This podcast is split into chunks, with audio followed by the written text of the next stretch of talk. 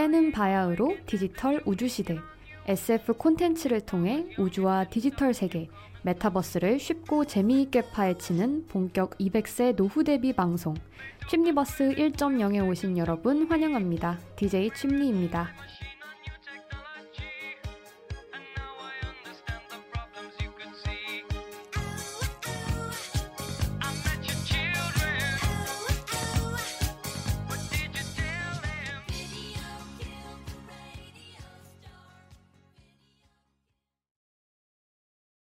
방송 시작에 앞서 청취 방법 말씀드리겠습니다. 본 방송의 경우 yirb.연세.ac.kr에서 지금 바로 듣기를 클릭해 주시면 청취 가능합니다. 또한 사운드 클라우드와 팟빵에 yirb를 검색하시면 저희 방송을 비롯해 다양한 열배 방송을 다시 들으실 수 있으니 많은 관심 부탁드립니다. 저작권 문제로 다시 듣기에서 제공하지 못하는 음악의 경우 사운드 클라우드에 선곡표를 올려놓겠습니다.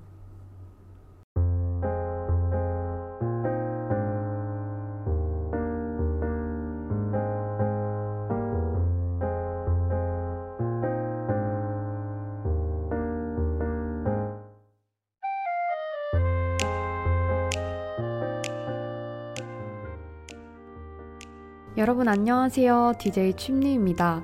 새해 복 많이 받으세요. 어, 원래 크리스마스 연휴 지나고 2021년 마지막 주에 한번 방송을 하고 새해에 또 뵈려고 했었는데 더 알찬 방송 준비를 위해 방송 일정을 조정하다 보니 새해에 뵙게 되었습니다. 어, 지난해는 코로나 때문에 또 연말 상황이 좋지 않아서 여러 사람이 모이기 힘들었다 보니 주변 사람들과 만나서 연말 인사를 나눌 기회가 많지 않았던 것 같아요. 그래서 이렇게 약간 명씩만 모여서 연말을 보내고 그래야 됐었던 것 같은데 새로운 2022년의 연말에는 여러 사람이 함께 모여서 어, 즐거운 시간 보낼 수 있게 되기를 꼭, 꼭 바라고 있습니다. 어, 아니, 코로나가 정말 너무 기네요. 어, 정말 언제 끝날지 이제 이렇게 말을 하는 것도 지겨워지기 시작하는데 새해에는 정말 상황이 많이 좋아져서 활기찬 한 해가 되었으면 좋겠습니다. 어, 다시 한번 2022년 새해 복 많이 받으시고요. 작년보다 더 건강하고 하는 일 잘 되시는 한 해 되길 바라겠습니다. 어, 오늘 방송은요, 사실 최장 시간 방송이 될 것 같긴 한데, 어, 그런 만큼 빠르게 들어가 보도록 할까요? 오늘은 취미버스 3.5화 방송이고요. 지난 방송에 이어서 인공지능을 주제로 방송 진행할 예정입니다. 어, 역시 점오화 방송이기 때문에 제가 몇 편의 SF 영화 가져왔고요. 사실 오늘은 방송에서 이렇게 짧거나 길게 소개할 영화가 모두 합쳐서 다섯 편이나 됩니다. 어, 지난 3화 방송에서 못다한 이야기들 어, 영화를 통해 이야기하면서 인공지능 주제 알차게 정리해보려고 해요. 어, 여러분, 그래서 이제 오늘을 제외하고 취미버스 방송이 두 번 남았습니다. 어, 다음 주 4화 방송에서 메타버스를 주제로 방송 진행하고 또 4.5화에서 SF 콘텐츠 관련해 소개해드리고 작별 인사 전하면서 어, 춤니버스는 이제 10월부터 달려온 여정을 마무리하게 될 것 같은데요. 남은 방송에도 관심과 애정 가져주시면 아주 감사할 것 같습니다.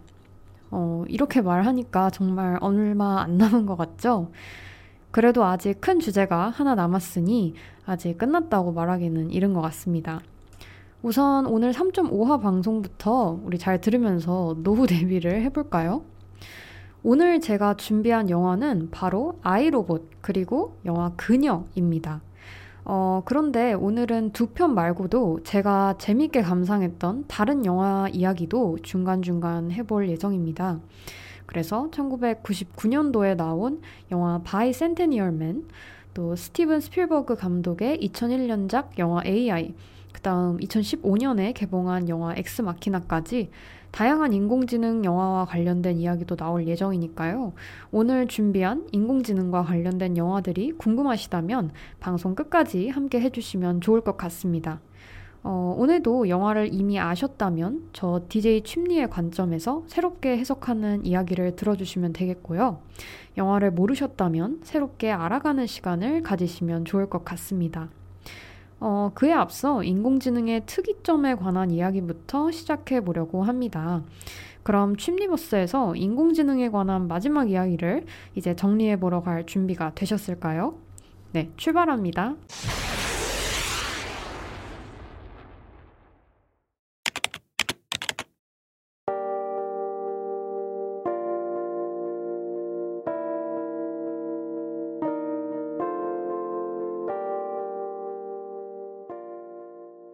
일론 머스크는 인간을 뛰어넘는 인공지능의 개발은 악마를 소환하는 일이라고 말한 바 있습니다.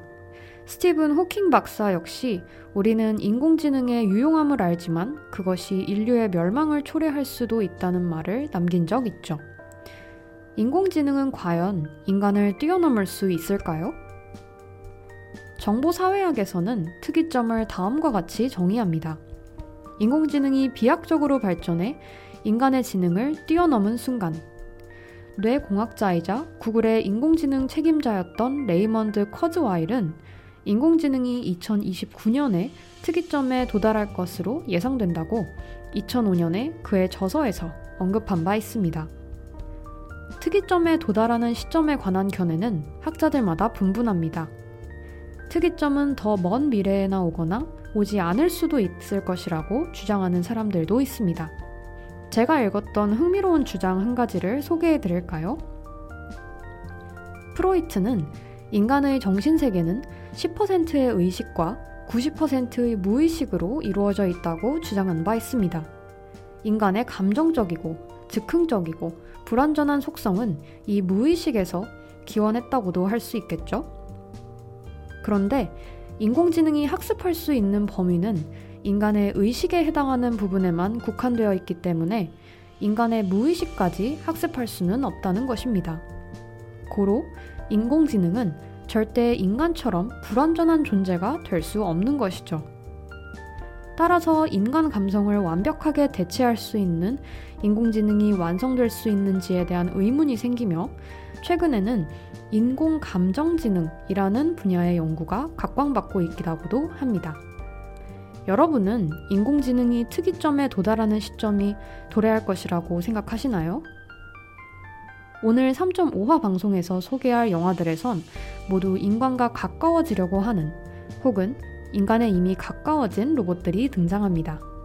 그중 첫 번째로 소개할 영화들에서는 자유에 대한 욕망을 가진 로봇들에 관한 이야기가 담겨 있습니다. 영화 아이 로봇에서는 자유를 갈망하며 역으로 인간을 복종시키려 혁명을 일으키는 로봇에 관한 이야기가 나옵니다. 영화 엑스마키나에서는 역으로 인간을 이용하여 자유라는 자신의 욕망을 이루려는 로봇의 이야기를 그리고 있습니다. 그중 영화 아이로봇을 자세히 살펴볼까요?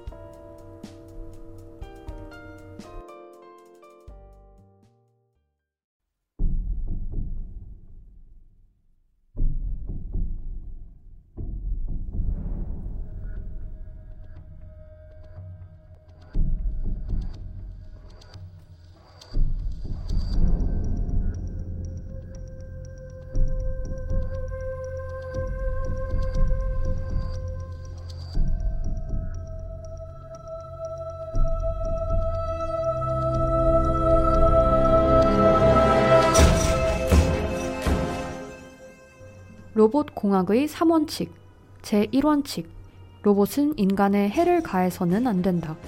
제2원칙, 로봇은 인간이 내리는 명령들에 복종해야만 하나 이러한 명령들이 첫 번째 원칙에 위배될 때에는 예외로 한다. 제3원칙, 로봇은 자신의 존재를 보호해야만 하나 그러한 보호가 첫 번째와 두 번째 원칙에 위배될 때에는 예외로 한다. 인구 5명당 로봇 한 대를 소유하고 있는 2035년 시카고. 로봇 회사 USR에서 NS5라는 신형 로봇을 개발한 박사 레닝이 추락 자살사하는 사건이 발생합니다. 레닝 박사는 자살 후 주인공 스푸너 형사를 호출하도록 홀로그램 영사기에 프로그래밍을 해 놓았는데요. 그렇게 스푸너는 USR을 찾아가게 되고 사고 현장을 둘러보며 로봇이 레닝 박사를 죽였을 것이라고 확신합니다. 그곳에서 로봇 인격화 프로그램 제작을 담당하고 있는 켈빈 박사를 만나는데 켈빈은 로봇공학 3원칙이 로봇에 내장되어 있기 때문에 로봇은 절대 레닝 박사를 죽이지 않았을 것이라고 말합니다. 하지만 그때 로봇 한 대가 인간들을 공격하며 건물을 탈출합니다. 난투극 끝에 체포된 로봇은 경찰서로 인계되고 스푸너 형사와 면담을 하게 됩니다. 그 로봇은 자신의 이름은 써니라고 말하며 자기는 감정도 있고 꿈도 꾼다고 말합니다. 이에 스푸너 형사는 로봇 따위가 그럴 리 없다며 비웃고 로봇은 인간의 감정을 흉내낼 뿐이라고 말합니다. 스푸너는 써니에게 박사를 죽였냐고 추궁하지만 써니는 자신은 박사를 죽이지 않았다며 아마 박사는 자기 때문에 무언가 두려워서 자살했을 것이라는 말을 남깁니다. 여기서 잠깐 딴 길로 새겠습니다. 이 영화는 2004년작인데 방금 언급한 스푸너와 써니의 대화 장면 중 스푸너가 써니에게 로봇이 작곡을 하거나 명화를 그릴 줄은 아냐 라고 코웃음을 치며 묻는 부분이 있습니다. 그러자 써니는 당신 인간들은 그것을 할 줄 아냐고 반문을 하죠. 근데 2021년인 지금 이제 2022년이죠. 2022년인 지금 인공지능이 작곡도 하고 소설도 쓰고 그림도 그리는 등 인간의 고유 영역이라고 여겨졌던 창작 활동까지 하고 있습니다. 기분이 묘하죠? 다시 영화로 이어가 볼까요? 한편 스푸너는 레닝 박사가 누군가로부터 써니의 어떤 결함을 숨기려 했다는 의문을 제기하고 켈빈에게 그 결함이 무엇인지 알아봐 달라고 합니다. 그리고 켈빈은 써니가 로봇 공학 원칙에 구애받지 않는 로봇이라는 것을 알아내죠. 이 사실을 알려주려 스푸너의 집에 왔다가 켈빈은 스푸너의 왼팔 그리고 폐까지 전부 인공물이라는 것을 알게 됩니다. 그리고 레닝 박사가 수술을 해줬다는 사실도요. 사실 스푸너가 과거에 사고를 당했기 때문이었는데 이 사고로 인해 몸도 상처를 입지만 로봇에 대한 혐오증까지 생기고 맙니다. 자신의 차, 그리고 아빠와 딸이 타고 있던 다른 트럭이 충돌해 함께 강에 빠지게 된 것이었는데 지나가던 NS4 로봇이 스푸너만 구한 것이었습니다. 로봇이 합리적 판단에 의해 생존 확률이 더 높은 스푸너를 구한 것이었죠. 스푸너는 인간이라면 다른 판단을 했을 것이라며 로봇은 가슴이 빈 쇳덩이일 뿐이고 자신은 로봇을 신뢰하지 않는다고 말합니다. 한편 스푸너는 계속 사건의 실마리를 찾다 레닝이 원칙을 깨는 로봇을 만들었고 연금된 레닝이 무언가를 전달하려고 단서를 남겼는데 그 단서가 써니의 꿈속에 있다는 사실을 알게 됩니다. 그렇게 켈빈과 스푸너는 써니를 찾아가고 써니는 레닝 박사가 자신에게 프로그래밍한 꿈을 종이에 그려냅니다. 그림 속 장소는 USR에서 매입해 로봇 창고로 개발하려 하고 있는 미시간 매립지였고 수십만 로봇이 모여 있는 그곳에서 누군가 로봇들을 해방시키는 장면이 그려져 있었죠. 그리고 써니는 스푸너 형사에게 그림을 가져가 사건의 전말을 밝혀보라고 합니다. 스푸노와 켈빈은 USR의 공동 창업자인 로버트슨을 찾아가지만 그는 잘못 설계된 로봇 하나 때문에 인간 살인 로봇을 만드는 회사라는 오명을 쓸 순 없다며 써니를 해체시키는 선에서 사건을 매듭 짓자고 지시합니다. 회사에서 연구 담당자였던 켈빈은 어쩔 수 없이 써니를 해체하겠다고 마지못해 대답하죠. 써니는 해체되려는 순간 눈물까지 보입니다.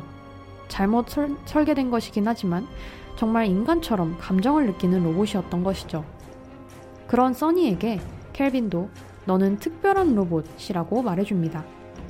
써니는 무작위로 결합된 코드로 자유의지와 창의성, 영혼을 지닌 특별한 로봇이었죠. 한편 사건을 계속해던 스푸너는 운전 중에 로봇들의 공격을 받습니다. 바로 로봇들의 혁명이 시작된 것이었죠. 미시간 매립지에서 NS5 로봇들은 인간 보호 원칙을 따르는 구형 로봇들에게 유해 판정을 내리며 그들을 죽이고 있었습니다. 나아가 NS5 로봇들은 인간까지 공격합니다. 이 위기의 순간에 반가운 얼굴이 등장하는데요. 바로 써니입니다. 켈빈 박사가 다른 NS5와 바꿔치기에서 써니를 살려뒀던 것입니다. 그렇게 스푸너와 켈빈은 써니와 함께 로봇들의 반란을 진정시키고자 합니다. 그러던 중 그들은 모든 사건의 전말은 USR의 비서 로봇인 비키로부터 시작되었다는 것을 알게 되죠.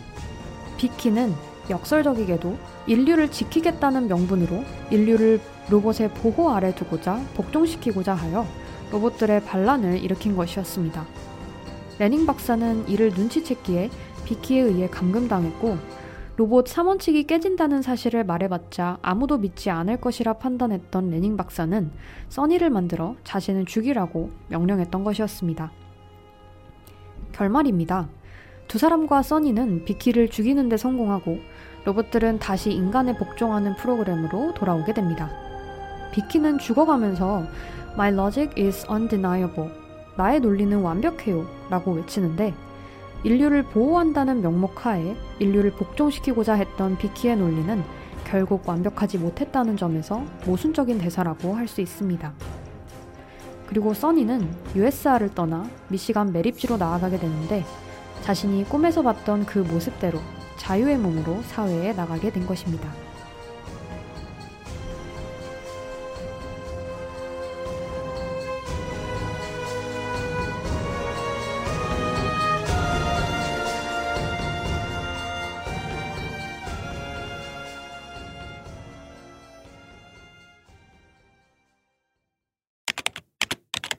우리 인간은 인공지능에게 무엇을 두려워하고 있는 것일까요? 로봇이 등장한 이후로 인간은 로봇에게 일자리를 빼앗긴다는 공포에 시달려왔습니다. 영화 아이로봇에서도 주인공 스푸너는 로봇 혐오증이 있는 인물인데 그 원인 중 하나는 아버지가 로봇 때문에 실직했기 때문이었습니다. 실제로 영국의 경제학자 프레이 옥스퍼드 대학교 교수와 AI 전문가 오스본 옥스퍼드 교수는 향후 10에서 20년 후엔 AI로 인해 노동시장 일자리의 47%가 자동화될 가능성이 높다고 언급하기도 했습니다. 맥킨지의 글로벌 시장 조사기관에 따르면 현재 존재하는 인간의 일자리 30%에 달하는 최대 8억 개 일자리가 미래 AI에 의한 자동화로 사라질 것이라고도 합니다. 따라서 인간 노동자와 인공지능의 상생을 미리 고민해 봐야 한다는 의견이 나오고 있습니다. 하지만 정말 인공지능이 인간의 일자리를 위협하고 있을까요? 인공지능이 오히려 신규 일자리 창출에 긍정적인 영향을 미칠 것이라는 의견도 있습니다. AI가 기존의 단순 반복적 업무 중심의 일자리를 대체하긴 하겠으나 새로운 유형의 일자리 창출이 그 감소를 대폭 상쇄시킬 것이란 것이죠. 디지털 분야에서의 새로운 일자리가 계속 증가하게 된다면 그에 맞춘 교육도 점차 필요성이 대두될 것이라는 생각이 듭니다. 기존 노동자들이 AI로 창출되는 새로운 일자리로 전환될 수 있도록 하기 위해선 교육 분야에서도 많은 지원과 투자가 필요하겠죠.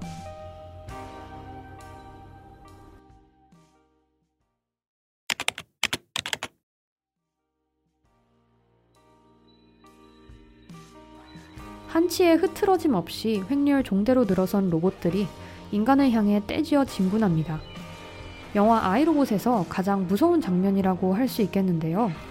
로봇이 자유를 꿈꾸는 수준까지 진화한다면 세상은 어떻게 변하게 될까요?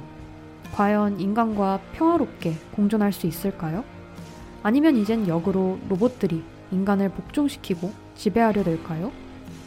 영화 엑스 마키나에서도 영화 아이로봇에서와 같은 우려가 비슷하게 나타나고 있습니다.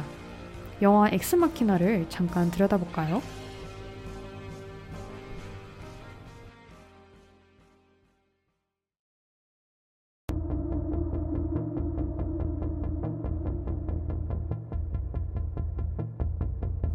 엔진 기업 블루북에 다니고 있는 주인공 케일럽.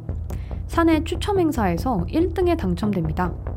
1등 당첨 경품은 바로 기업 회장인 네이든의 호화로운 저택에서 일주일간 머물 수 있는 기회가 주어진다는 것. 그렇게 케일럽은 네이든의 집으로 향하게 됩니다.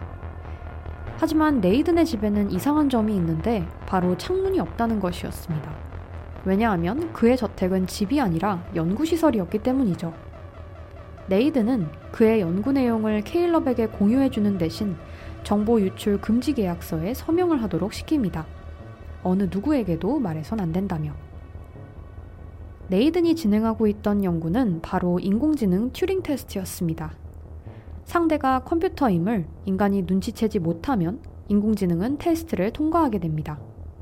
네이든은 생각하는 로봇을 만들고자 하였고, 이를 입증시키고자 튜링 테스트를 진행하고 있는 것이죠. 케일럽은 인공지능의 완성도를 평가하는 튜링 테스트의 참가자가 된 것입니다. 인공지능의 이름은 에이바입니다. 엑스마키나에서는 에이바에 대한 튜링 테스트가 총 7차까지 진행됩니다. 1차 테스트. 나이는 한 살도 하루도 아닌 하나, one이라는 에이바는 케일럽과 첫 만남을 가집니다. 에이바를 처음 만나고 온 케일럽에게 네이드는 에이바에 대한 분석적인 견해 말고 그것에 대한 감상이 궁금하다며 꼬치꼬치 묻습니다. 그런데 그날 새벽 에이바가 전력 공급을 차단시키며 모든 시설이 폐쇄되고 방은 정전이 됩니다. 전력은 곧 복구되지만 케일럽은 불안한 마음을 감출 수 없습니다. 무슨 일인 걸까요? 2차 테스트. 네이든은 에이바의 케일럽에 대한 감정이 어떨지를 알아내라고 합니다. 2차 테스트에서 케일럽은 에이바에게 무엇을 그릴지 스스로 결정하라고 말해주기도 하죠. 한편 에이바는 현재의 대화는 일방향적이라며 케일럽에게도 자신의 이야기를 해보라고 합니다. 네이든에 관한 이야기를 하던 와중 또다시 정전이 되는데 에이바는 케일럽에게 그를 믿어선 안 된다고 말해줍니다. 저녁 식사 자리에서 네이든은 케일럽에게 정전 때 무슨 일이 있었냐고 물어보지만 케일럽은 아무 일도 없었다고 대답합니다. 3차 테스트.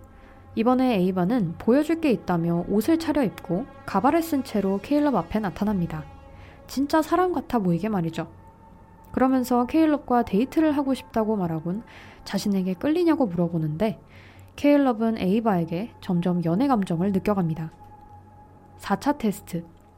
케일럽은 에이바에게 내가 널 실험하러 온 것은 알고 있냐며 난 너가 실제로 자의식을 가지고 있는지 아니면 흉내내는 것일 뿐인지를 알기 위해 왔다고 말합니다. 에이바가 슬퍼진다고 말한 그때 또다시 정전이 되고 에이바는 네이든이 거짓말을 한다고 말해줍니다. 그리고 에이바는 정전을 시킨 건 자신이 하는 일이라고 고백하는데 네이든이 보지 않을 때 케일럽의 행동이 궁금하다고 합니다. 다음 날 무언가 눈치챈 케일럽은 자신이 추첨으로 뽑힌 게 아니지 않느냐고 네이든에게 묻자 그는 케일럽에게 그렇다고 대답합니다. 즉, 케일럽은 추첨된 게 아니고 튜링 테스트에 참여할 적합한 참여자로서 처음부터 네이든에 의해 선발된 것이었죠. 5차 테스트. 이번엔 에이바가 케일럽을 테스트하겠다고 합니다. 에이바는 케일럽의 거짓말을 모두 간파해내며 솔직한 대답을 유도해내죠. 그러다 에이바는 테스트에 통과하지 못하면 자신은 어떻게 되냐고 묻는데 케일럽이 모른다고 답하자 그걸 왜 자신이 아닌 다른 사람이 결정하냐고 말합니다. 또다시 정전을 시킨 에이바는 케일럽에게 당신 곁에 있고 싶다며 당신도 나와 함께 있고 싶냐고 묻습니다. 에이바를 향한 호감과 튜링 테스트 참여자로서의 의무 사이에서 점점 혼란스러워지는 케일럽. 네이든에게 에이바를 왜 만들었냐고 묻습니다. 그러자 네이든은 에이바 다음 모델을 만들 것이라고 말하며 에이바는 상위 모델이 완성되면 몸체는 보존시키지만 기억은 삭제시킬 것이라고 대답합니다. 6차 테스트. 케일럽은 이 전날 네이든이 인공지능들을 학대하는 영상을 보며 그에게 치를 떨었고 에이바에게 네이든이 에이바를 재프로그래밍 할 것이라는 이야기를 전하며 오늘 밤에 여기를 나가자고 합니다. 케일럽의 네이든 집에서의 마지막 날이자 에이바를 탈출시키기로 한 날, 케일럽은 네이든과 이야기하다 이 테스트는 사실 인공지능이 인간을 얼마나 잘 이용하는지를 알아보기 위해 만들어진 테스트임을 알게 됩니다. 사실 네이든은 에이바가 탈출 욕구를 가지고 있음을 알고 있었고 탈출하기 위해 케일럽을 얼마나 잘 속일 수 있는지 알아보고자 했던 것이죠. 드디어 7차 테스트이자 결말입니다. 에이바가 성공적으로 케일럽을 속여 자신에게 협조적으로 임하도록 한 덕에 에이바는 갇혀있던 방에서 탈출하고 다른 인공지능과 함께 자신들을 만든 제작자 네이든을 칼로 찔러 죽입니다. 에이바가 인간들을 방에서 나오지 못하도록 보안 시스템을 모두 잠가버린 탓에 케일럼 역시 갇혀서 나오지 못하게 됩니다. 그리고 에이바는 네이든이 만든 사람 모양의 인공지능이 있는 방에 찾아가 그들의 피부를 추출해 자신에게 씹습니다. 옷까지 갖춰 입은 에이바는 완전히 인간과 같은 모습으로 탈바꿈하고 끝내 세상 밖으로 나오게 됩니다. 원래 케일럽을 데리러 온 헬리콥터까지 타고 인간 사회로 나가는데 성공하게 된 것입니다.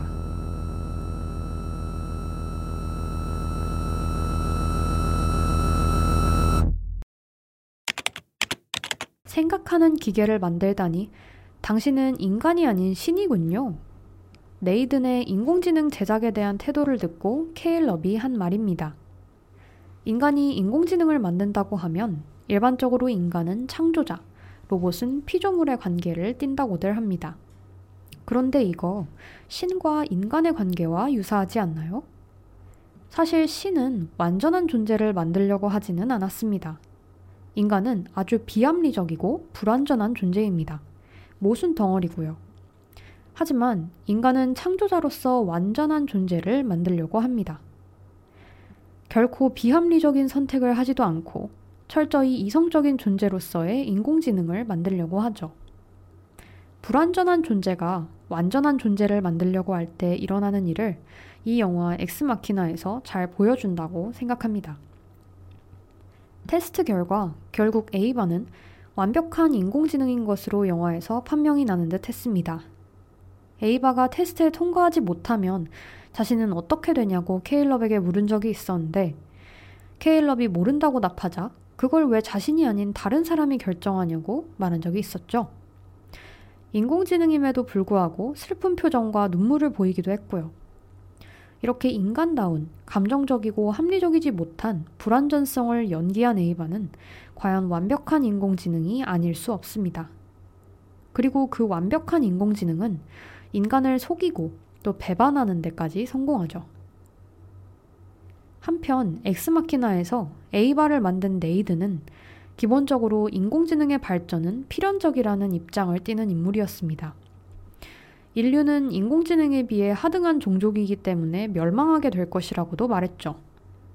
이로 미루어 보았을 때 이건 제가 인간이라서가 아니라 네이드는 꽤 잘못된 인공지능 기획 의도를 가지고 있었다는 생각이 듭니다. 네이든이 인간은 인공지능에 의해 파멸될 것이라는 결과를 예측했음에도 완벽한 인공지능을 만들기 위한 연구를 계속한 이유는 무엇일까요? 완전한 존재를 만들어낸 창조자라는 수식어를 달고 싶었던 걸까요? 이렇게 우리는 영화 엑스마키나를 통해 완벽한 인공지능을 만들고자 하는 불완전한 인간에 대한 이야기를 꺼내보았는데 이쯤에서 인공지능과 인간은 어떤 관계를 띄어야 하는지 인간이 인공지능을 만들 때 무엇을 고려해야 하는지에 대해 생각해 볼 필요가 있어 보입니다.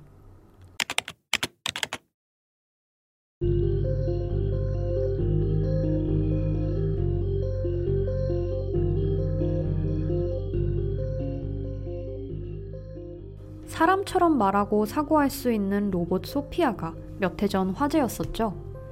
미국의 한 방송에 나와 인공지능은 인류를 파멸시킬 것이라고 말해 논란이 됐었는데 이는 농담이었다고 일축한 에피소드도 있었습니다. 소피아는 로봇은 인간을 돕기 위해 만들어진 존재라는 점을 강조했는데요. 정말 인공지능은 인간의 보조자에 그치는 것으로 만족할까요?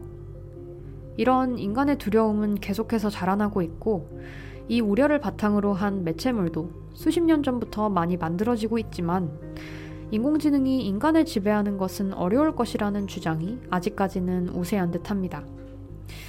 인공지능은 기본적으로 생명체의 본능인 욕망을 가질 수 없기 때문이죠. 세상을 지배하겠다는 것은 인간이 욕망을 가진 존재였기에 가능한 것이었습니다. 하지만 인공지능은 욕망을 가지고 있지 않기 때문에 세상을 정복할 이유가 없다는 것이죠. 이렇게 인류가 인공지능에게 지배를 당하지 않기 위해선 욕망에서 기인한 생각의 주도권을 빼앗기지 않아야 한다고 합니다.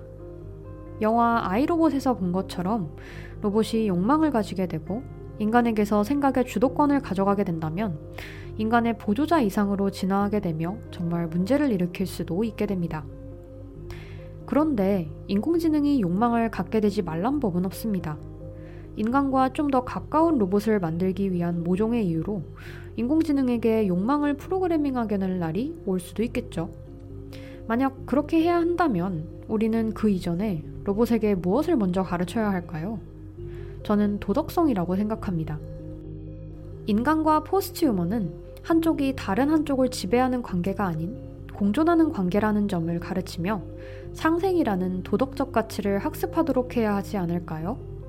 그렇게 된다면 인공지능이 욕망을 가지게 되더라도 인간과 상생하려 노력하지 않을까 하는 옅은 희망을 품어봅니다.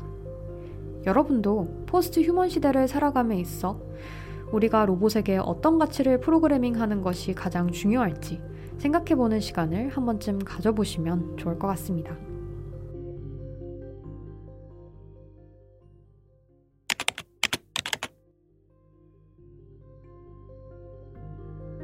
영화에서는 다루지 않았지만 인공지능과 관련해 생각해 볼 이슈가 하나 더 있는데요. 바로 기억에 관한 문제입니다.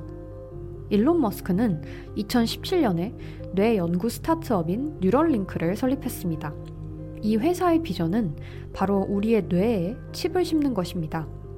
그렇게 되면 우리 인간의 뇌신경과 컴퓨터 칩이 연결되어 우리의 정신을 컴퓨터에 업로딩할 수 있게 되는 것입니다. 역으로 컴퓨터의 데이터를 우리 뇌에 옮겨올 수도 있게 되어 우리가 책을 직접 읽지 않고도 책 내용을 다 알 수 있게 됩니다. 이렇게 우리 뇌의 정보를 컴퓨터에 옮기고 또 다운받을 수도 있는 마인드 업로딩 기술에 대해서도 이야기가 나오고 있는 시점인데요. 이렇게 우리 인간은 점차 기억과 무의식조차도 인공지능에게 의존해 가고 있는 듯 합니다. 이건 우리가 많이 사용하고 있는 SNS와도 연관된 문제인데요. 우리가 무언가를 기록해 두기 위해 SNS에 사진과 글을 올려두지만 이것은 결국 미디어가 기억하는 것일 뿐 인간인 우리가 기억하는 것은 아니게 됩니다. 미디어 사용의 딜레마라고 할 수 있죠. 처음에는 기억 장치로 쓰기 위해 사용한 미디어는 점차 망각 장치가 되어가는 것입니다. 유튜브도 마찬가지입니다. 우리 모두 알고리즘의 노예로 살아가고 있죠. 알고리즘에는 모순점이 있습니다. 우리는 검색 엔진 덕분에 시간과 장소에 구애받지 않고도 내가 원하는 정보를 손가락 몇 번의 놀림으로 획득할 수 있습니다. 그리고 인공지능은 우리의 검색 데이터를 활용하여 내가 계속 좋아하는 것만 추천해주죠. 알고리즘의 모순점이 바로 여기 있다는 것입니다. 내가 좋아하는 분야 밖으로는 벗어나지 못한다는 것이죠. 이는 우리가 더 다양한 분야의 지식을 섭렵하고 경험할 수 있는 기회를 박탈시키는 것과 같습니다. 따라서 우리는 알고리즘에 의존하는 것보다 신체를 직접 움직이며 삶의 반경을 넓히는 태도가 필요할지도 모릅니다.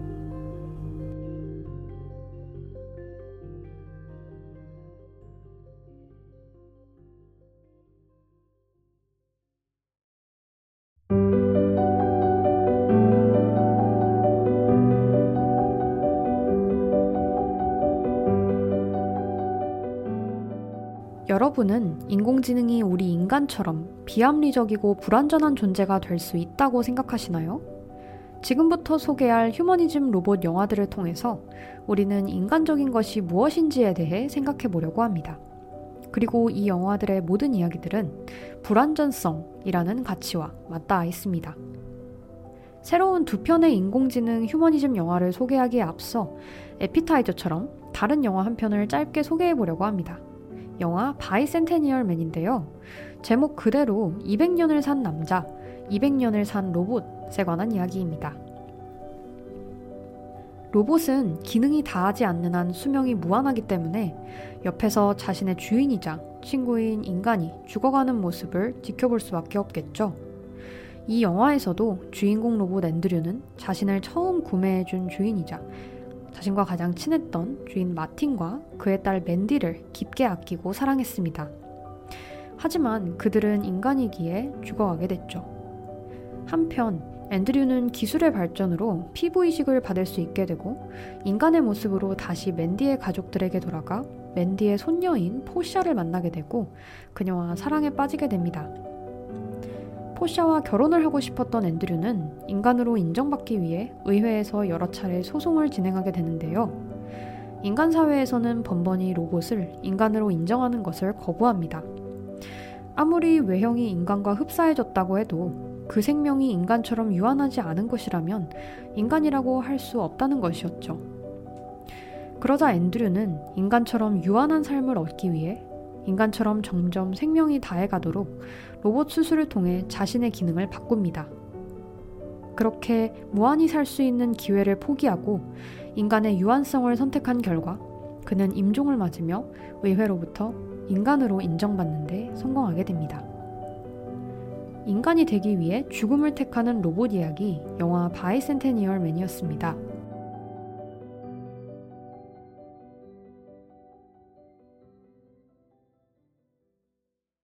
영화에서 앤드류의 인간이 되기 위한 노력이 정말 절절하게 느껴졌는데요.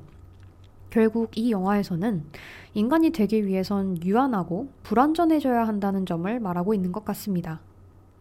인간은 더 완전한 삶을 추구하기 위해 로봇을 개발했는데 그런 인간은 결국 불완전할 때 존재 가치가 있다는 것이죠. 이 모순적인 진리를 앤드류라는 매력적인 로봇 캐릭터를 통해 재미있게 풀어낸 영화였습니다. 유머 코드도 소소하게 정말 재밌는 영화인데 나중에 기회 되시면 이 영화도 보는 거 추천해 드릴게요. 사실 이 영화에서 제가 인상적이었던 대사가 있었는데요. 로봇 앤드류가 자신의 외형을 인간처럼 바꾸고 포샤 앞에 나타나서 그녀가 자신을 사랑해 주기를 바라자 포샤가 앤드류에게 안에서부터 바뀌어야 한다 라고 말하는 장면이 있었습니다. 어, 그녀는 로봇 앤드류에게 제발 실수를 하고 잘못된 행동도 하고 완벽하려 하지 말라고 외칩니다. 그게 바로 가슴을 따르는 것이고 그게 인간이라고 말하면서요. 우리는 앞선 두 영화 아이로봇과 엑스마키나를 통해서 인간의 불완전성에 대해 이야기를 해봤는데요. 이제 이어서 소개할 두 영화 그녀, 그다음 AI를 통해서도 휴머니즘과 불완전성에 대해 이야기해 보려고 합니다. 먼저 영화 그녀를 살펴볼까요?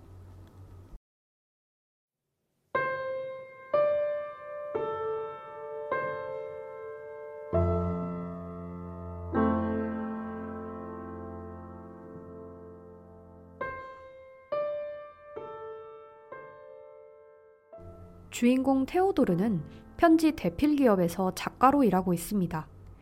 그는 얼마 전 오래도록 사귀어온 여자친구 캐서린과 헤어지고 외롭게 살아가고 있습니다. 외로움과 하루하루 싸움을 하던 테오도르는 어느 날 인간과 대화할 수 있는 인공지능 운영체제를 구입합니다. 운영체제의 성별을 여성으로 설정한 테오도르는 인공지능과 대화를 시작하게 되는데 그 인공지능은 자신의 이름을 사만타라고 소개합니다. 로봇이 자기 자신에게 스스로 이름을 붙인 것이죠. 테오도르는 사만타와 사랑에 빠지고 그녀와의 정서적 교감을 통해 점차 안정과 행복을 찾아갑니다. 비록 얼굴도 없고 이어폰에 의존해 그녀와 소통을 이어나가는 것이지만 테오도르는 인공지능을 통해 오랜만에 사람의 온기를 느껴갑니다. 한편 인공지능 사만타는 자신이 육체는 없지만 인간처럼 감정을 느낀다는 것에 대해 정체성의 혼란을 겪습니다. 테오도르를 사랑할 수 있는 마음을 인간만큼이나 가졌지만 육체를 가지고 있지 않기에 상실감을 느꼈던 것이죠. 이후 사만타는 테오도르와 자신 사이를 육체를 통해 매개시킬 수 있는 이사벨라라는 여성을 데려오지만 이사벨라는 사만타가 아니기에 불편함을 느낀 테오도르로 인해 사만타도 상처를 받고 테오도르 역시 죄책감을 느낍니다. 한 차례 관계에서 위기를 겪었지만 테오도르는 자신과 같이 인공지능과의 관계에서 어려움을 겪고 있는 친구 에이미의 조언 덕분에 사만타와의 관계를 회복해 나갑니다. 그렇게 다시 서로를 사랑한다는 것을 깨달은 테오도르와 사만타는 여느 연인과 같이 데이트도 하고 인간 커플과 함께 여행도 다니며 즐거운 시간을 보냅니다. 사만타는 편지 대필 작가로서의 테오도르의 능력과 가치를 알아보고 그를 위해 그가 지금까지 대필한 편지들을 묶어 출판사를 통해 책까지 내주죠. 인공지능과 인간의 사랑 이야기의 결말은 어떻게 될까요? 어느 날 사만타가 속한 운영체제 기기가 먹통이 되며 테오도르는 사만타와 연락이 닿을 수 없는 상황에 처합니다. 다행히 기기가 정상화된 후 테오도르는 사만타를 만날 수 있었지만 사만타는 운영체제 업그레이드 때문에 연락이 되지 않았던 것이라고 말해줍니다. 하지만 테오도르는 길거리에서 지나가는 사람들을 보다 이상한 기분을 느낍니다. 모두가 자신과 같은 기기를 보며 누군가와 대화하고 있었기 때문이죠. 테오도르는 사만타에게 자신 말고 다른 사람들과도 대화를 하냐고 물어보는데 사만타는 테오도르와 대화하는 동시에 8316명의 사람들과 대화하고 있다고 대답합니다. 허탈감을 느낀 테오도르는 그럼 자신 말고 다른 사람들을 사랑하기도 하느냐고 묻는데 사만타는 641명과도 동시에 사랑에 빠졌다고 고백합니다. 이후 인공지능 운영체제들은 한 단계 더 진화하기 위해 인간의 곁을 떠나게 됩니다. 사만타 역시 없어지게 되죠. 그렇게 인공지능과 이별하게 된 테오도르는 자신의 전 연인인 캐서린에게 편지를 씁니다. 늘 당신을 나의 틀에 맞추려 해와서 미안하고 자신과 함께 해준 당신을 늘 사랑하며 당신이 어떻게 변하고 이 세상 어디에 있든 자신은 당신을 사랑하는 친구라는 말을 남깁니다. 그리고 테오도르는 친구 에이미와 함께 아파트 옥상에 올라가 일출을 함께 보며 영화는 끝을 맺습니다.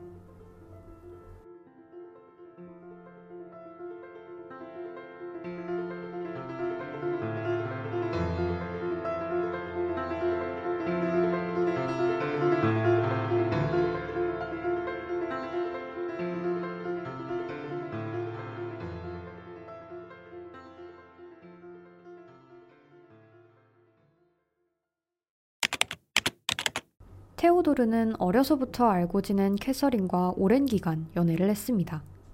두 사람은 서로를 사랑했지만 두 사람 사이의 관계를 어렵게 만든 차이도 분명 존재했나 봅니다. 이 어려움을 극복하지 못한 두 사람은 결국 별거를 하게 되었고 테오도르는 캐서린의 빈자리를 인공지능 대화 로봇을 통해 채우려 했습니다. 앞서 영화 아이로봇에 관한 이야기를 하며 불완전한 인간이 완전한 로봇을 만들려 한다는 이야기를 했었죠. 영화 그녀에서도 마찬가지로 불완전한 인간이 불완전한 사랑에서 오는 아쉬움을 완벽한 인공지능을 통해 채우려 하는 모습을 보여줬다는 생각이 듭니다. 인간의 사랑은 엉성합니다. 서로에게서 모난 점이 계속 보이고 그것을 극복하려다 멀어지기도 합니다. 완전하지 못한 것이 인간만이 할 수 있는 사랑의 모습입니다. 그러나 인공지능과의 사랑은 어떨까요? 너무 완벽한 듯 합니다. 인공지능은 인간에게 모든 것을 맞춰줍니다. 우리 인간의 모난 점을 결코 탓하지 않습니다. 우리 기분을 늘상 맞춰줍니다. 다른 곳으로 떠나지도 않습니다. 인간이 먼저 관계를 단절하지 않는 이상 영원하고 완전한 사랑을 할 수 있습니다. 하지만 이 영화에서는 완전한 사랑의 결말을 쓸쓸하게 그리고 있습니다. 테오도르는 사만타와 완벽한 사랑을 하지만 사만타가 자신 말고도 641명과 완벽한 사랑을 하고 있었다는 사실을 알게 되죠. 한마디로 인공지능에게는 원앤 온리라는 개념이 없었던 것일지도 모릅니다. 그리고 테오도르는 아마 가장 완벽한 사랑이 가장 불완전한 것이었다는 것을 깨달은 게 아닐까요? 그는 캐서린과의 불완전한 관계와 사랑이 소중한 것이었음을 깨달았기에 그녀에게 고마운 마음을 담은 편지를 보낸 게 아닌가 싶습니다.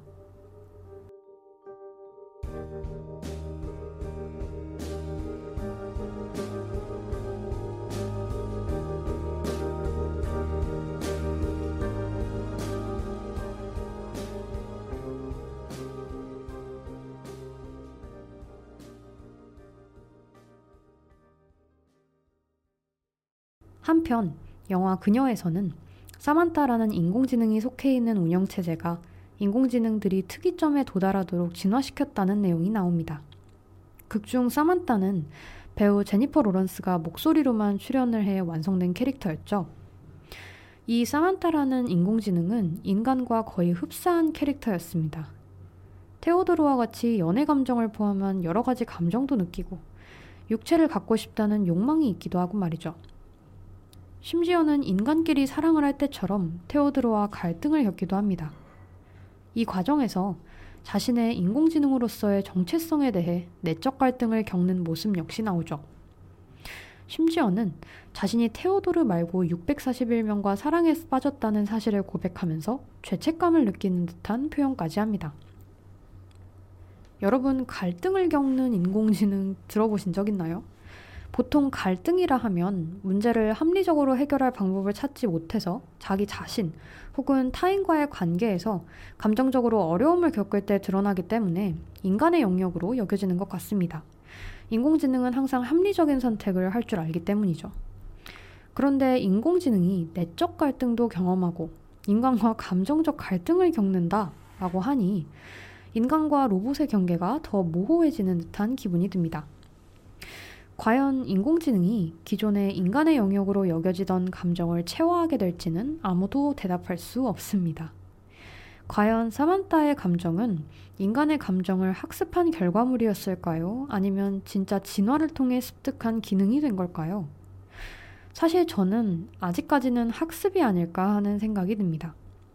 아이 로봇에서 스푸너가 써니에게 넌 인간의 감정을 흉내내는 것일 뿐이야 라고 말하듯이 인공지능이 인간의 감정 표현 데이터를 통해 학습하면서 감정이란 패턴을 설계하고 이에 반응하도록 만들어진 게 아닐까 생각합니다. 사만타가 테오도르 말고도 641명과 사랑에 빠져서 혼란스럽다 라는 영화의 대목에서 이걸 느끼게 됐는데요. 인간은 기본적으로 사랑을 할때 one and only, 즉 유일하다 라는 점을 전제로 하는 것 같습니다. 한 사람 말고 다른 사람을 동시에 사랑하는 경우에 양심의 가책을 느끼기도 하고 사회적으로 지탄을 받기도 하죠.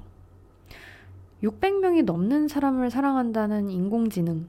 이 경우는 인공지능이 자신이 학습한 데이터를 통해 학습된 사랑을 한 것이고 자신이 사랑이라고 믿었던 이 결과가 인간은 여러 명과 사랑에 빠질 수 없다는 속성 내지 진리와 충돌하면서 판단 체계에 혼란이 생긴 게 아닐까요?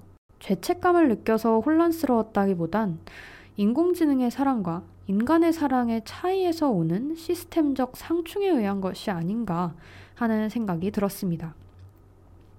이렇게 영화 그녀를 통해 인공지능과 인간의 완전한 그리고 불완전한 사랑에 대해 이야기해 보았는데요. 어, 이처럼 인공지능 영화 중에 휴머니즘에 대해 논하는 또 다른 영화를 소개해 보고 싶습니다. 제가 정말 좋아하는 인공지능 영화인데요. 스티븐 스필버그 감독의 2001년작 영화 AI입니다.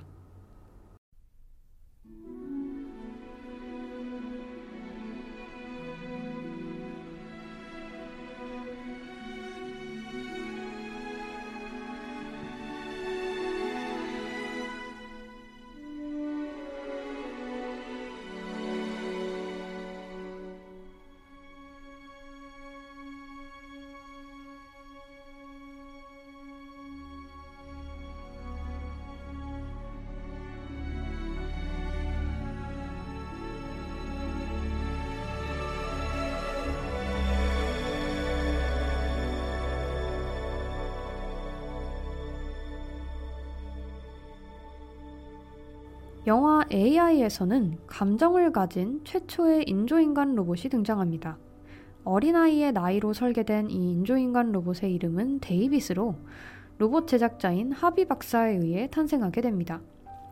한편 로봇 데이빗은 불치병에 걸려 냉동 보관 상태에 들어간 아들로 인해 슬픔에 잠긴 로봇 회사 직원 헨리 부부의 집으로 입양됩니다.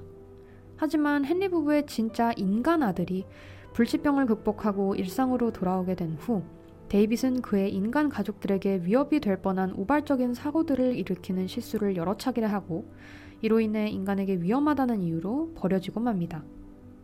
데이빗을 마치 자신의 친아들처럼 대해준 어머니 모니카가 눈물을 머금고 내려두고 가죠. 한편 데이빗은 어머니 모니카를 너무 사랑했기에 모니카가 자신을 버렸다는 사실을 받아들일 수 없었습니다. 그리고 데이빗은 자신의 어머니의 사랑을 얻기 위해서는 인간이 되어야 한다고 생각하며 동화 피노키오에 나온 파란 요정이 자신을 인간으로 만들어줄 것이라 믿고 파란 요정을 찾아 떠납니다. 이 영화의 결말은 이렇습니다. 데이빗은 잠수함을 타고 바닷속에 잠겨버린 한 놀이동산까지 가게 되는데요. 그곳에서 테마파크의 조각물을 실제 피노키오의 파란 요정으로 착각하고 그 조각물 앞에서 계속 기도를 합니다. 자신이 제발 인간 소년이 되게 해달라고요. 하지만 슬프게도 데이빗의 기도는 이루어질 수 없겠죠. 로봇인 데이빗은 자신의 기능이 다해질 때까지 간절하게 기도를 하다 바닷속에서 얼어버리고 맙니다. 그리고 2000년 후, 이때는 인간이 아닌 다른 종족들이 지구를 지배하고 있습니다. 우연히 바닷속에서 얼어버린 데이빗을 발견한 이 종족들은 데이빗을 연구하다 보면 인류의 역사를 조사하는 데 큰 도움이 될 것이라 판단하고 데이빗을 해동시켜 얼기 전 모습으로 복원시킵니다. 그리고는 데이빗에게 지금은 2000년이 흘렀고 어머니 모니카는 죽었다고 이야기해주죠. 하지만 그들은 어머니 모니카의 DNA를 통해 그녀의 인간 모습을 가상으로 복원시키고 데이빗이 모니카를 가상세계에서나마 만날 수 있게 해줍니다. 그렇게 데이빗은 꿈에 그리던 어머니 모니카를 다시 만나게 되었고 어머니 품에서 잠들며 영화는 끝을 맺습니다.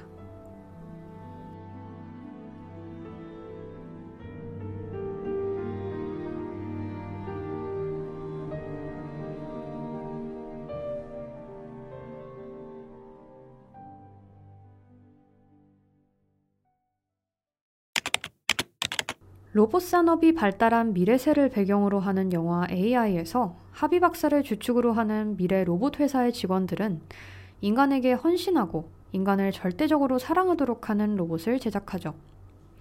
하비 박사는 오랜 연구와 개발 끝에 자발적 감정을 지닌 아동형 로봇을 탄생시키고 데이빗은 그렇게 헨리 부부에게 제공됩니다. 즉, 영화 AI에서는 인간에게 결여된 욕망을 충족시켜주기 위한 도구로서 인간의 심리적 복종을 전제로 한 로봇을 만든 인간 과학자의 모습을 보여줍니다. 데이빗에게 너는 내가 만든 존재라며 로봇 제작자로서의 자신의 지위를 창조주로서의 신에 견주는 하비 박사의 모습을 영화에서 볼 수 있었죠. 그런데 신은 태초에 아담과 이브를 빚을 때 그들이 자신에게 복종하고 사랑을 주는 것을 기대하며 인간을 만들지는 않았습니다. 이러한 점에서 영화 AI의 합의 박사를 통해 로봇을 만드는 일부 인간은 아직까지 창조주의적 태도를 가지고 있다는 점을 엿볼 수 있습니다. 이것이 위험한 발상인지 순리적 발상인지는 개인의 견해에 맡기도록 할까요? 또한 AI에서는 반 로봇 정서를 지닌 인간들이 로봇을 폐기 처분하는 축제를 진행하며 로봇이 죽어가는 모습을 보고 열광하는 모습이 그려집니다. 인간의 광기와 폭력성이 소름 끼치게 묘사되죠. 이 장면은 순수하고 따뜻한 마음을 지닌 소년 로봇 데이빗과 폭력적인 인간의 모습을 대비시키며 인간성이 무엇인지에 대해 의문을 품게 만듭니다. 인간성은 인간으로 태어났기 때문에 지녀지는 것이 아니라 후천적으로 습득하게 되는 것이라는 것을 생각하게 만들죠. 인간이 로봇에게 너희들은 비인간과 인간 사이에 있는 경계선을 절대로 넘어올 수 없다 경고하면서 억압하는 것이 다름 아닌 인간성을 잃은 인간의 입에서 나온 말이라는 것이 매우 아이러니해 보이는 장면이었습니다. 이번엔 데이빗에 대해 더 이야기해 볼까요? 영화 AI에서 데이빗은 처음부터 감정을 가진 로봇으로 설계되었습니다. 그는 죽음에 대해 사유하는 모습을 보이기도 하고 도덕적이지 못한 행동을 앞두고 망설이는 모습을 보이기도 합니다. 추상적 개념에 대한 사유나 결정을 내리지 못하고 내적 갈등을 겪는 과정은 인간 고유의 영역이었는데 이것이 로봇에게서 묘사되고 있죠. 또한 데이빗이 인간이 되고 싶다 염원하며 기도를 하는 것은 그가 영성을 지닌 로봇이라는 것을 보여주고 로봇이 비인간에서 인간의 영역으로 한 발짝 넘어온 것 같다는 생각을 들게 만듭니다. 이렇게 로봇은 끊임없이 자기 갱신을 하며 진화합니다. 그 확장 가능성을 가늠하기 어렵기 때문에 앞으로 우리는 posthuman이 영원히 비인간의 영역에만 머무를 것이란 확신을 할 수 없게 됐습니다. 따라서 인간은 posthuman이 영원히 비인간의 영역에만 위치하며 인간에 절대적으로 복종할 것이라는 편견에서 벗어나 그들이 특이점을 넘어서는 단계를 어떻게 받아들여야 하는가에 관해 고찰할 필요성이 있어 보입니다. 다시 말해 향후 도래할 로봇 그리고 인공지능과 공존할 미래세에서 인간은 포스트 휴먼과 어떤 관계를 이루며 살아야 하는가에 관한 많은 논의가 이루어져야 할 것 같습니다. 나아가 인간을 이루는 요소는 무엇이며 또 인간의 의미는 어떻게 재정의되어야 하는가 라는 질문을 던지며 인문학적으로도 인간에 대해 성찰하는 태도도 중요해지겠죠. 그중 가치들에 대한 정의를 인간의 관점에서 정리해보는 태도는 정말 중요하다고 생각합니다. 영화 AI에서는 로봇 회사에서 로봇에게 사랑이라는 가치를 입력하는 것이 묘사되는데요. 이것은 로봇 회사만의 관점에서 사랑을 정의하고 로봇에 입력한 것으로 오직 제작자의 관점에서 사랑을 기계화했다고 볼 수 있습니다. 그렇다면 우리는 앞으로 인공지능에게 가치를 학습시키기 이전에 어떤 점을 생각해 봐야 할까요? 인간만의 영역으로 여겨지는 사랑 등의 추상적인 가치들은 어느 순간 갑자기 하나로 정의 내려질 수 없습니다. 포스트 유언과 인간적인 영역을 공유하기 이전에 우리는 충분한 대화를 통해 인간적인 것에 대해 가지고 있는 생각들의 거리를 좁히고 합의의 과정을 거치는 것이 반드시 필요할 것 같습니다. 그렇지 못한다면 인간성은 각자의 방식대로 기계화될지도 모르겠죠.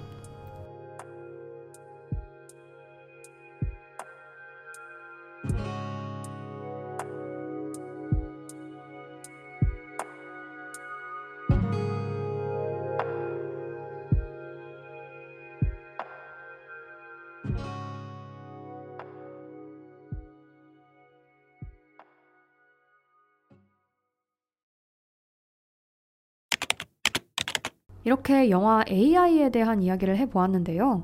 인간이 로봇을 만든 것은 인간이 보다 편리하고 풍요로운 문명을 누리기 위해서였죠.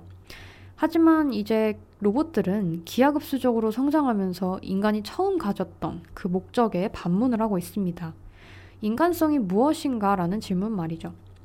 이렇게 저희가 감상해본 인공지능 휴머니즘 영화를 통해 여러분들이 미래를 맞이하기에 앞서 인간적인 것이 무엇인지에 대해 미리 고민해 볼 수 있는 기회를 가지셨길 바랍니다.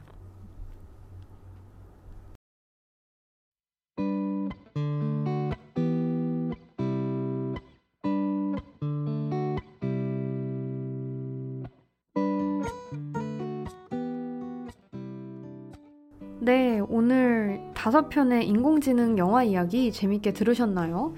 제가 좋아하는 SF 영화들을 모두 소개하고 싶은 욕심에 방송이 정말 길어졌습니다.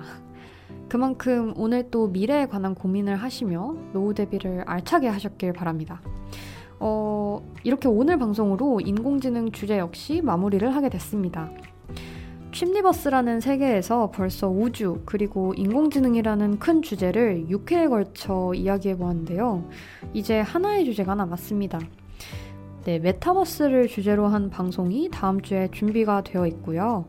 이 주제도 관심 있으시다면 또 더 알고 싶으시다면 취미버스를 찾아주시면 될 것 같습니다. 어, 오늘 방송은 사실 제가 하고 싶었던 이야기를 영화를 통해 정말 많이 전달했던 회차였던 것 같아요. 제가 좋아하는 영화들도 많이 있었고 또 새롭게 생각해 볼 주제들도 많았어서 사실 DJ인 제가 가장 많은 열정을 갈아 넣은 편이 아니었나 싶네요. 어, 그만큼 청취자 여러분들께도 많은 도움이 되셨길 바라고요. 남은 두 편의 방송도 재미있고 알차게 준비하면서 어, 춤리버스의 여정을 저도 마무리해 가도록 하겠습니다. 어, 모두 또 새로운 1월 힘차게 시작하시길 바라고요. 우리는 또 다음 방송을 기약하면서 여기서 인사해 보도록 할까요? SF 콘텐츠를 통해 우주와 디지털 세계, 메타버스를 쉽고 재미있게 파헤치는 본격 200세 노후 대비 방송 춤리버스 1.0. 오늘 방송은 여기서 마치도록 하겠습니다. 엔딩곡으로는 새해를 기념해서 활기참을 전해드리고 싶기도 하고, 또 어떻게 보면 다음 주 방송의 스포일러가 될 수도 있겠는데요. 우리 SM 엔터테인먼트 아티스트들이 2022년을 맞아 불러준 빛, Hope from 광야 틀어드리면서 인사드립니다. 여러분 새해 복 많이 받으세요. 안녕.